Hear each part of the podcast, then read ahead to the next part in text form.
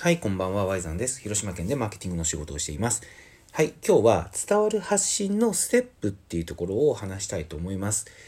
情報化社会っていう言葉をね、今の時代ってほぼほぼ全ての人が、特に発信してる人は聞いたことあると思うんですけど、とにかく情報はもうめちゃくちゃ溢れてるんですよね。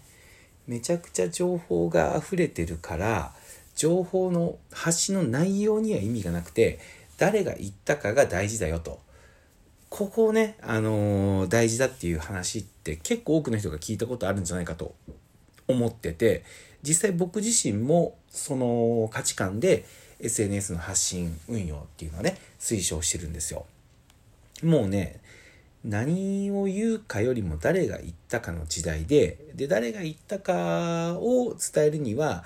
その人が人として好感をね、持ってもらう。人として興味を持ってもらうっていうことが好きだ、えっ、と、必要だから、情報だけ発信するんじゃなくて、自分の好きなこととか、自分の日常をね、発信して、えー人とね、仲良くなって興味を持ってもらいましょうというようなことなんですけど、これね、ちょっと、ここ、今の言い方だと、ちょっとですね、あの、解像度が低くて、というのが、自分の人柄を伝えるっていうことは確かに大事なんですけど、人柄だけ発信してても、まあ、誰っていうことになっちゃうわけですよね。誰かわからない人の人柄をずっと聞かされても、ほとんどの人はやっぱ興味ないわけですよ。ね、ここを押さえておく必要があって僕はこれを発信、えー解決するための発信方法としてステップごとにね、えー考えていくと間違いにくいのかなということを思いました。でこのステップなんですけど3段階に分けて情報発信をしていくんですよね。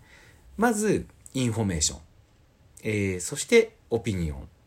そしてダイアリーっていう、このインフォメーション、オピニオン、ダイアリーっていうステップでの発信をすごくしていくと、えっ、と、わかりやすいんじゃないかなというふうに思います。これはですね、あの、僕が、えっ、と、非常に尊敬しているケンスーさんが話してた内容なので、それを転用させてもらってる話にはなるんですけど、まず、インフォメーションっていうのは、誰かが知りたい情報とか、役に立つ情報、そういうものをしっかり発信していく。そうすることで、あ、この人の情報役に立つなっていうところがやっぱわかるわけですよ。で、そこは当然、あのーなんだろうな、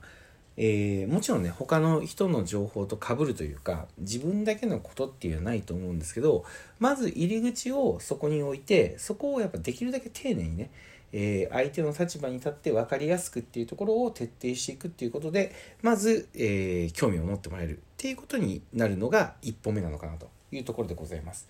で、えー興味を持ってもらう。ここだけでずっと戦ってたら、その情報のインフレというか、えー毎日毎日ね、えっ、と、ものすごい競争の激しい中で、情報のだけを発信していくっていうのはしんどいので、ある程度ね、そのインフォメーションで受け入れられたら、次はあのオピニオンっていうところで意見を言うということが許されてくるわけですよ。この物事に対して自分は、えーこう思うっていうところが、えーインフォメーションをしっかりやった後には生きてくるっていうことですね。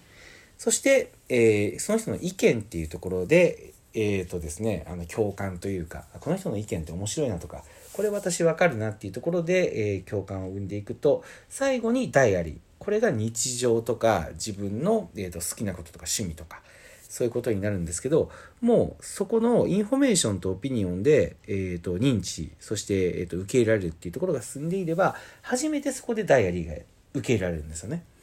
で、こうなってくると、えー、と自分の日常とか、えーそういうことにね、興味を持ってもらって、さらにもうこの人の発信じゃないとダメだっていう差別化になっていくんですけど、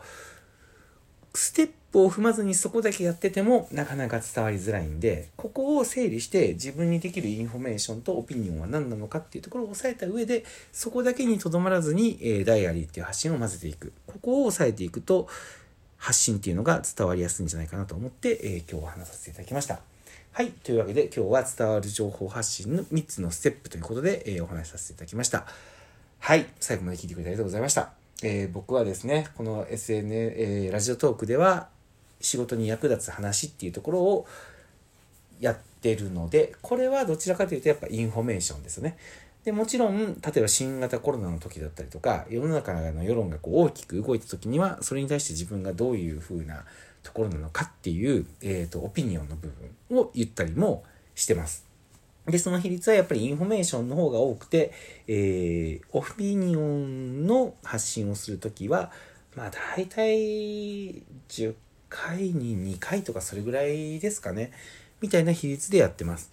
で、えー、ダイアリーっていうところは、まあ、ラジオトークだと、あの、企画があったりとかね、年末年始の企画があったり、時だったりとか、えー、と、自分の DJ イベントとかで感情が動いた時とか、そういう時に、あの、発信するので、もっと頻度は低くなってます。で、一方で、僕に興味を持ってくれた人は、Twitter のフォローっていうのをね、え概要欄からお願いしてて、そこではもっともっと、あの、ダイアリーに近い部分の発信をしたりしているので、そんな風にね、あの、媒体を分けてやるっていうのも効果的なのかなと思います。はい。というわけで、えー、伝わるね、発信っていうのは活動している人が誰もが必要とするところだと思うので、何かの参考になったら嬉しいです。はい。というわけで、また明日もよろしくお願いします。ワイザンでした。おやすみなさい。